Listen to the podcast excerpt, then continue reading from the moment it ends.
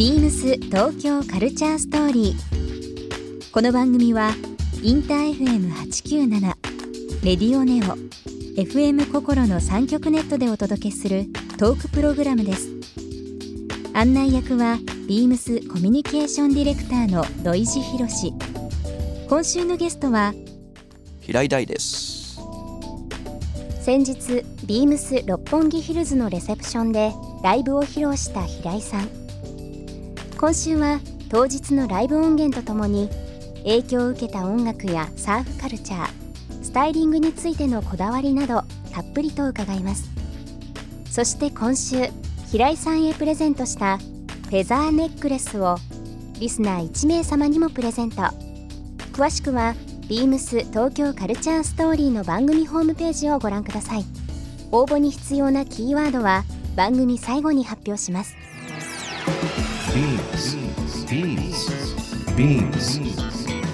BeamsTokyo Culture Story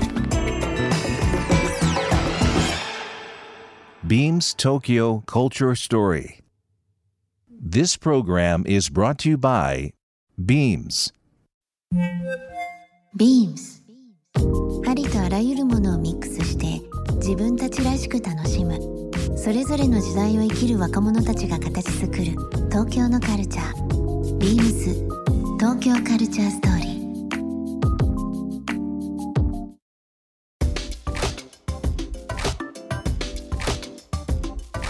ー。なんかこう平井さんとビームスで、えっ、といろんなこうまあアイテムとかですね今いろいろ実はええ。させていただいてるとか、そういうことも含めて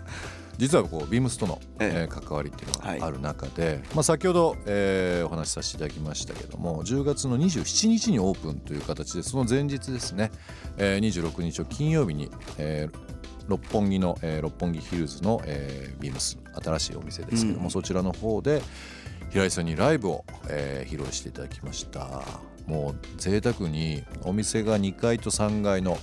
えービームスの店舗の中でも割とこう大きい店舗になりますけども、そちらの3階のですねレディースフロアのところにちょっとこうええ。簡易的なステージを作らせていただきまして、そちらの方で7曲歌っていただきました、7曲歌ったんですね、あの時に曲も決めてなかったし、うん。曲決めてなかったですかあれ。そうなんですあらよその場でもうん。うある程度気分で。そうなんです決めちゃうとね、うん。これやんなきゃいけないっていう気持ちになってきちゃうから、あんまり良くないんですよねああいうライブは、でもあの本当に若い方からは、えーまあ本当にシニア層までですけど、えもうファンがファン層が非常にまあ広くて、えうん。いろんな方々来ていただきましたけども、まあみんな大注目でしたね。ね嬉しいことですよねうん、7曲歌っていただくっていうのも普通のライブと変わんないんじゃないかっていうぐらいの曲数ですけどね。けどねツアーだと20曲以上歌ってますから。20曲ですか、あえ。え20曲いきますか。そうなんですよ。すごいですね。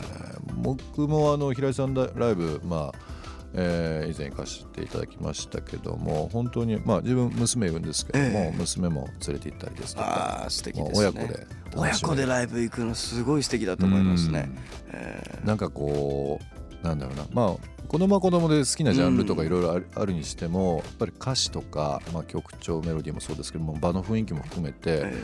こうそう親子で楽しめるっていうのは本当にねなんかあの不思議な感覚でした。ううん。ん、あの強制的につねなんか連れて行ってるわけでもなくて、え一緒に聴こうよっていう。でまあこのインターでもよくかかってますし、まあ CD 聴かせていただいたりだとかっていうのもあるので、あの 恥ずかしい話ですけど親子で知ってる曲を互いに口ずさむっていうのはなんいやかいいと思いますよ。ちょっといい気分になりました。あのこの間六本木ヒルズでライブやっていただきましたけども、まあお店の感想とか、えあその場の雰囲気とかっていうのは平井さん的にいかがでした？いやすごいおしゃれな雰囲気だなと思いましたね、空間としてもそうですし、またビームスっていうとなんかこうちょっとカジュアルなはい。イメージがありましたけども、まあ場所も相まってか、えなんかねちょっとこう大人な雰囲気っていうかね、ううん。なんかそういう雰囲気もするビームスだったんですごい新鮮な気持ちで僕もねあの店内を見させていただきました、えああいうなんかこうインストアライブっていうか、ええ。ああいう店舗とかでライブっていうのは今まで何回かされたことありますか、何回かありますけど、うん。もえ。えう数えるぐらいそうですね。あんまりそういう機会はないので僕の場合その CD ショップでやってるそういうイベントであったりとかっていうのは結構やってますけども、うん。ああいうねこう洋服屋さんの中で。いや普段の客お客さんのね層とはまた違うかもしれないですけども、なんかこうひらめきとか発見ってありました？その時にそうですね。そのなんていうのかな。お店まあその場所を選ばないっていうのはありますよね。ライブっていうのは、うん。別にどこでやってもこう音楽を聴いてくださる皆さんがいて、うん。そして僕みたいな演者がいて、うん。でそうすればどこでも音楽が成り立つっていうのは、ううんんやっぱりすごい勉強になる場でもありますし、えー貴重な体験だったなと思います。いやあのー以前も、まあ、そういうコンサート会場ホールで聴かせていただいたこともありますし、あのーまあ、野外ライブですね、ええ。まあ、いろんなフェスはい。出られまし、出てらっしゃいまして、まあ、ビームスもいろんなフェス、あのーサポートという形で協力させていただいてますので僕も結構行くこと多いんですけども、まあ、スペシャルのイベントももちろんそうですしロッキンジャパンとかもね、はいはい。なんかされてたりとか、えああいうところで聞く平井さんとまた、あのーコンサートホールで聞くーのと、うんまましてやその店舗の中お店の洋服屋の中みたいなところで聞く平井さん、それぞれなんかこうもう全てが平井大ワールドではあるんですけどちょっとなんか面白かったですね。なんかこう気分が違うというか、もう野外で聞くのと六本木の真ん中で聞くのと それもお店の中みたいな。まあそうですね。気持ちも違いますしね。多分聞く側もそうですし、うん。多分プレイする僕も多分違うと思いますから、うんビームス東京カルチャーストーリー、えー今日もですね引き続きビームス六本木ヒルズのレセプションライブ音源から、えーになります。平井さん曲のご紹介の方よろしいですか？はい。今日はですね僕がもう本当に尊敬してやまないエリック・ラプトンさん、まあ、彼のこのギターのプレイに僕はすごい影響を受けてきたんですけども彼もカバーしてます。そして僕もカバーさせていただいた Change the World これは名曲です。Here we go お買い物はですね平井さん結構好きな方なんですかその今日もあの素敵なお洋服着てらっしゃいますし、お買い物ですか、うん。お買い物だからそのお買い物しますって決めるのは大体衣装買いに行ったりとかね、なんかそういう時はこう買い物しに行くって決めますけど、うん。あんまりこう普段買い物しに行こうって言って出かけることってそんなないかもしれないですすね。でこうかっこいいお店だったりとかがあったらばそこに入ってうん。好きなものピックアップしたりうんとあとは僕古着が好きなんで、ええ。古着屋さんはいろいろ行きますけどね。特に LA とかだともう本当にメルローズとか古着屋さんいっぱいありますから、メローズとかいいですよね、ええ。うん。まあそういうことはありますけども、平井さんのその古着の好きな点ってどういったところにありますか？なんかねこう完璧じゃないんですよ。古着って、全てがやっぱりまあ汚れていたりとか、まあ、デッドストックにしろ、まあ、やっぱりねちょっとこう年代を感じるものであったりとか、そのやっぱりその完璧なものを求めるんであれば新品を買うのが一番いいのかなと思うんですけど、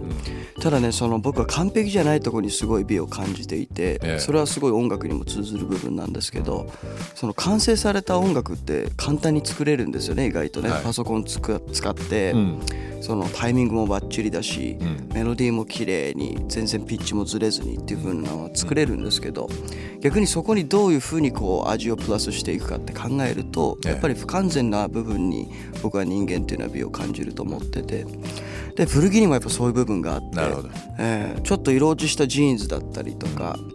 ちょっとこう汚れがついてたりとかね。なんかそこにこう何かしらこうストーリーを見出すというかやっぱそういうところを古着あるので、うん、僕はすごい。音楽ともやっぱりね今お話しいただきましたけどもそういう通ずるところがあるえという部分、だからこうじゃあ仮にですけど昔の平井さんの音楽と今の、うんまあ、表現方法ってやっぱりこう人の出会いとか、ええ。まあ、洋服とかとはまた違う話かもしれないですけど、やっぱりいい意味での経年変化っていうのは自分自身でもたこう感じるところってありますか？音楽に関して。そうですね。やっぱりこう音楽と向き合って生きていくとうん。すごいねこう自分の心情の違いだったりとかっていうのがうん。すごい際立って分かるんですよね自分とうん。もやっぱり心と向き合うようなものですから音楽っていうのは。今この瞬間どんなメロディーを自分は演奏したいのかとか、うん。どういうメッセージを皆さんと共有したいのかとか、だからね19の頃の音楽との向き合い方っていうのを考えると、うん。やっぱりだんだんとですけど変わったなと思いますよね。思いますか、えービームス東京カルチャーストーリー。ゲスト平井大さんにプレゼントしたフェザーネックレスをリスナー1名様にもプレゼント応募に必要なキーワード「六本木」を記載して番組メールアドレス beams897 アットマークインター FM.jp までご応募ください。詳しくは番組ホームページまで。BEAMS ビームス辻堂ショップマネージャー後藤信彦です。ビームス辻堂はメンズのビームスプラスとウィーメンズのビームスボーイの2レーベルを展開し、オーセンティックな大人のカジュアルスタイルを提案するコンセプトショップです。広々とした空間の店内でビームスで唯一の商品構成をお楽しみください。テラスモール湘南の2階でお待ちしております。BEAMS 東京カルチャーストーリー Beams Tokyo Culture Story. This program was brought to you by Beams.